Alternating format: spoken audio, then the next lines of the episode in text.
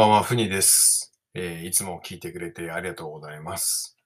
はい。えー今まで、最初あの、トゥモローっていう作品を、あの詩の朗読というか、朗読劇というか、させていただいたんですけども、そこから、えーまあ、歌の話だったり、あとあの、アメリカ、ロシア、えーアフリカ、それからナガランドっていう旅の放浪記の話をしたりとか、そういったことがすごく多かったんですけれども、実はあの、視聴者というか聞いてくれてる人からですね、あの、どの回が面白かったかっていうと、一番最初の詩の朗読劇がすごく楽しかったっていうことを言っていただきまして、で、自分もまさかそんなに反響があるかなとは思わなくてですね、っていうのもちょっと、こう、23歳の時に書いた作品だったので、もう16年ぐらい前のものなんですよね。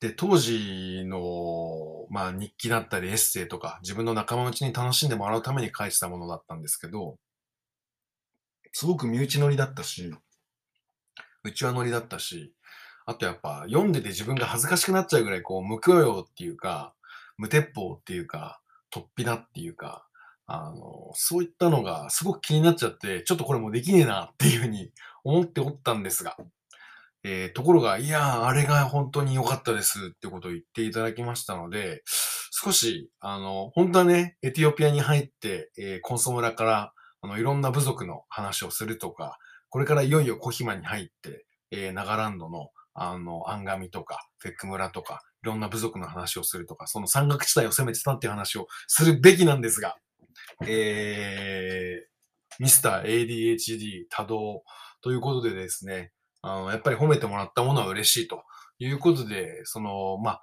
2005年ぐらいから、あの、まあ、エッセイというか日記というか、あの、独特な文体リズムで、えー書き始めたので、それをちょっと、あの、ギャグ交えつつやってみたいと思います。ベッドタイムストーリーとしてどうぞ。はい。えー私の家族、まあ、父、母、まあ、アパ、オマと言いますが、えー兄、弟、妹の6人家族だったんですね。で、兄とは3歳離れて、弟とも3歳離れて、で、妹とは8歳離れてたので、割と、あのーまあ、そこの熱い家族と言ったら変ですけども。で、まあ、やっぱりお金がすごい何するにもかかっちゃうんでですね。あのー基本こう旅行に行くって言ってもキャンプが多かったりとか、あの特にあの丹沢にはよくキャンプに行きまして、っていうのもキャンプ場タダなんで、タダでよく泊まってまして、はい。で、そんな中でも、まあ、年末年始あたりに、あのもし旅行に行くとしたら、あの川崎のと山梨が提携を組んでる市民休暇村っていうところがありまして、えそこはすごく安いんですよ。あのー一泊食事ついて3500円ぐらいだったのかな、当時。なので、毎年、あの、山梨の八ヶ岳に行くっていうのがうちの家族の習慣になってまして、で、その八ヶ岳の近くの、まあ、スキー場にも、まあ、スキー滑れないんですけれども、まあ、スキー場を見に行くっていうのが、まあ、習慣になってたんですよね。で、当時、多分2005年だと、大学3年か大学4年ぐらいだったと思うんですけども、それぐらいの時にあの文章を書き始めた時の、あの、家族サービスについて、えー喋ったというか書いたというか文章があるので、それをちょっと今日朗読してみたいと思います。えータイトル、髪の毛が本当に伸びてきているんです。2005年2月の14日、バレンタインデーですね。昨日山梨県より帰宅した。僕は初めてスキーをしたんだ。家族サービス。最後の家族サービス。何も知らずにリフトに乗った。お腹いっぱいになった。でも、リフト君は止まらない。僕は怖くなってきた。後ろでは弟が少しリフトを揺らして僕の反応を見ている。バカ野郎。やめやがれ。やめた方がいいぞ。やめてください。いくらですか？頂上。何これ？聞いてないよ。もちろん何も聞かずに来た。きっと、お兄ちゃんは下でにやけている。アッパもオンマも僕らしいと笑っている。何も考えずに行動するとこういうことになるんだ。得意分野。きっと12度にも満たない角度。分度器持ってこい。いや、持ってくるな。僕よりも小さい子がちらほら。とりあえず、立てない。立てた。首だけ前に出して腰は引けている。ゆっくりと滑り出す。さよならというタイミングがわからない。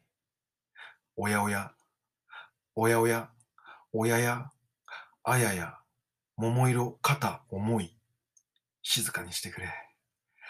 時速500キロまで上がった。僕は止まり方を知らない。僕は僕らしいと僕を笑った。僕は僕らしいと笑った僕を叱った。とりあえず、止まれー口に出してみる。止まらない。わかりやすいな、僕は。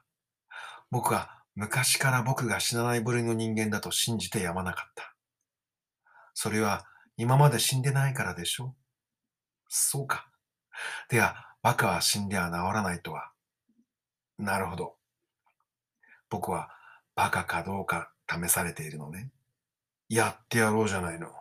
でも、それって死んで証明それで生きた時にバカかどうか確かめるわけ僕はバカか。何がやってやろうじゃねえのですか。違くて、このバカみたいなことやってる間に600キロまで跳ね上がった自分自身をどう止めるのか。そうだ。突っ込もう。そしたら止まる。心臓もな。バカ野郎。聞け。これは運命との勝負なんだ。死ねば運命の勝ち。僕が生きてたら僕の勝ち。いけー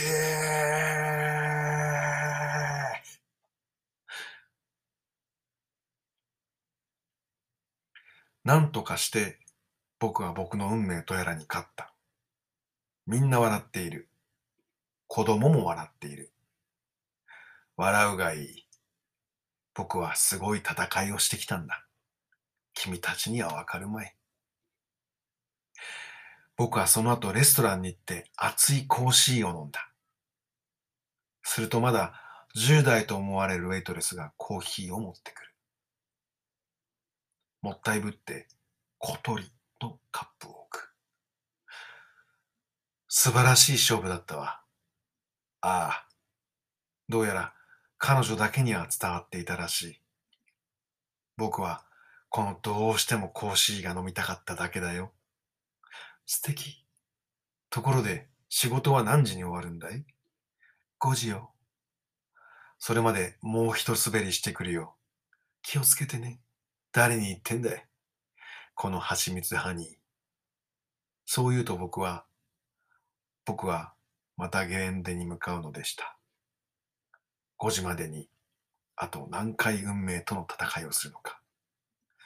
誰も知らない。首痛いぞ、おい。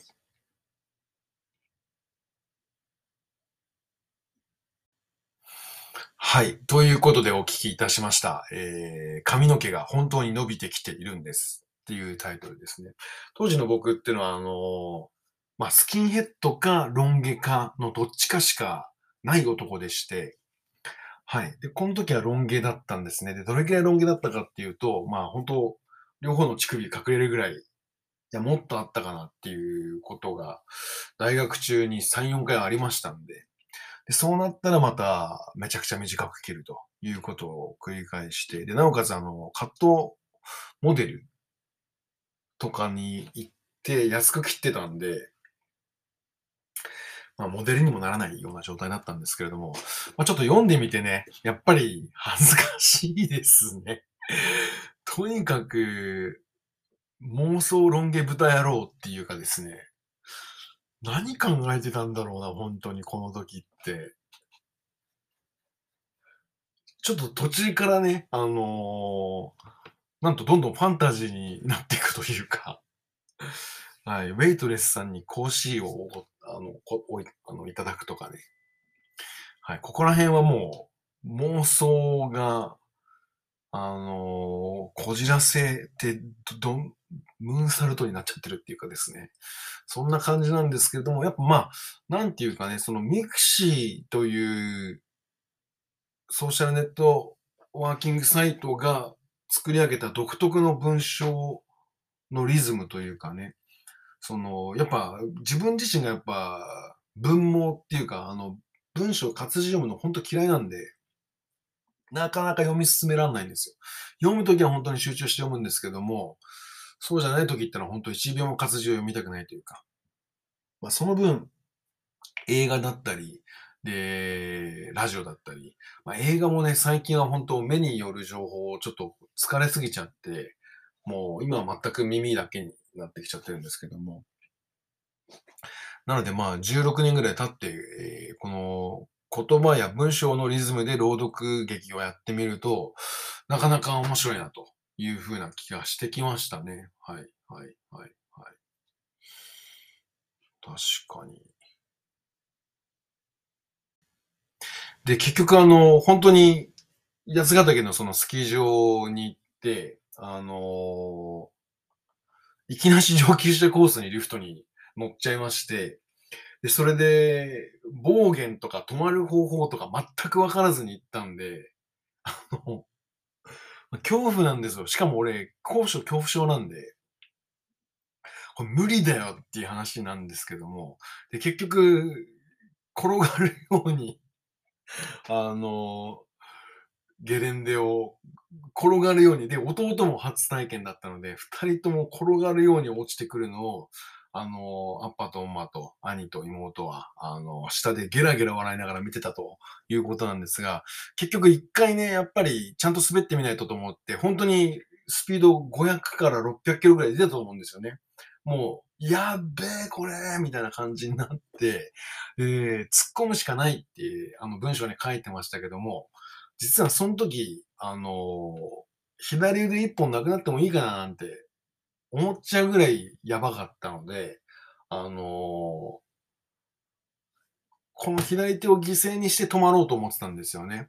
で、できれば、あの、左手の、まあ、親指一本に収めてくれということを思って、あの、持ってた、あの、スキーの杖みたいのを放り投げて、あの、親指を突き立てて、ザンと、あの、ゲレンデの、あの、横にある雪に親指を突っ込んだんですよね。それで なんとか止まれたんですけども、で、ところが、それからですね、今ちょっとポキッとなりましたけども、16年間、私の左指の親指っていうのはちょっと変な形になっちゃいまして、おそらくひびか骨折かしてたと思うんですけども、ずっと放置してたんで、なんかいつも指を鳴らすときに、あの八ヶ岳の、まあ、スキーは二度とやらないなっていう気持ちになったりしますね。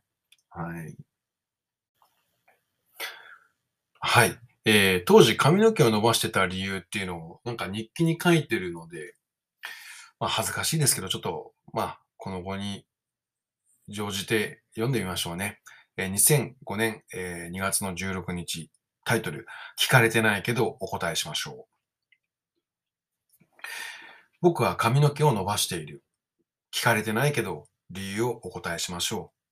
はっきり言いましょう。答えたい。どうぞ。ありがとう。まあ、いろいろある。1、髪の毛が長いと芸術家、あるいはモデルの類に見える。こういった固定概念がありまして、きっとアメリカのハードロッカーたちは僕のこのご意見に同感。並びに雑誌のモデルたちも僕のことを意識しすぎ。照れるじゃないか。一言言ってよ。2、量より長さ。うん。仕方がないんだよ。先天性。前世はきっとトウモロコシ。もしくは僕のお父さん。それって前世ではないよね。じゃあおじいちゃん。違くて。とにかく毛穴の間隔が広い。なら長さでしょう。そうかな。そうだよ。知ってるよ。3。切るタイミングがわからない。さながら出来たてカップルの深夜の電話。わあ、こんなに話しちゃった。そろそろ切ろうか。明日早いし。そうね。じゃあ、おやすみ。愛してる。あたちも愛してる。じゃあね。うん、おやすみ。ああ、そっちから切ってよ。えー、できないよ。じゃあ一緒に切ろう。うん。おやすみ、おやすみ。愛してるよ。あたしも。こういうカップルは受話器の気持ちを考えたことあるのかね本当にこれ。うん。いくつ君たち？緊急病棟24時。ブラックジャックによろしくとは態度がでかいもんだ。もし、アーミーカップルがトランシーバーでやってたら、正常。お幸せに。時代を踏んだらさようなら。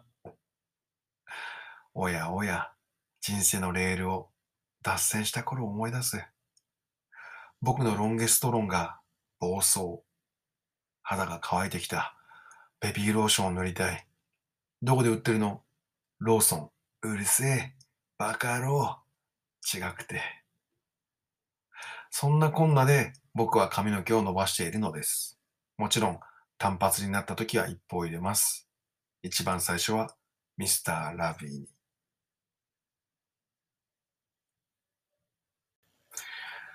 はい、本当に耳を汚してしまって申し訳ございませんでした。うん、やっぱこういう時期ってきっとあるんですよね。これ多分21か21ぐらいの時なんで、なんかね、何考えてきてたんでしょうね。誰が笑うと思ってこんな文章を書いてるのか。うーん。というね、はい。でもなんか、必要な時期でもあるかなとも思いますね。まさに今こういうことを考えられなくなっちゃってる39歳なので、うん。そうか、17年ぐらい前なのか。うん。で、最後にあの、このミスター・ラビーにっていうふうに言ってるんですけども、実は、ミスター・ラビーっていうのはですね、あの、自分のよ、まあ、友人というか知り合いのスリランカ人で、で、よくうちに遊びに来てたんですよね。で、ラベについても、まあ、どっかで語るタイミングがあればとは思いますので、はい。とにかく今日は、あの、まあ、くだらない話をしてしまって申し訳なかったですが、あの、まあ、日記っていいもんですね。チャオチャオ。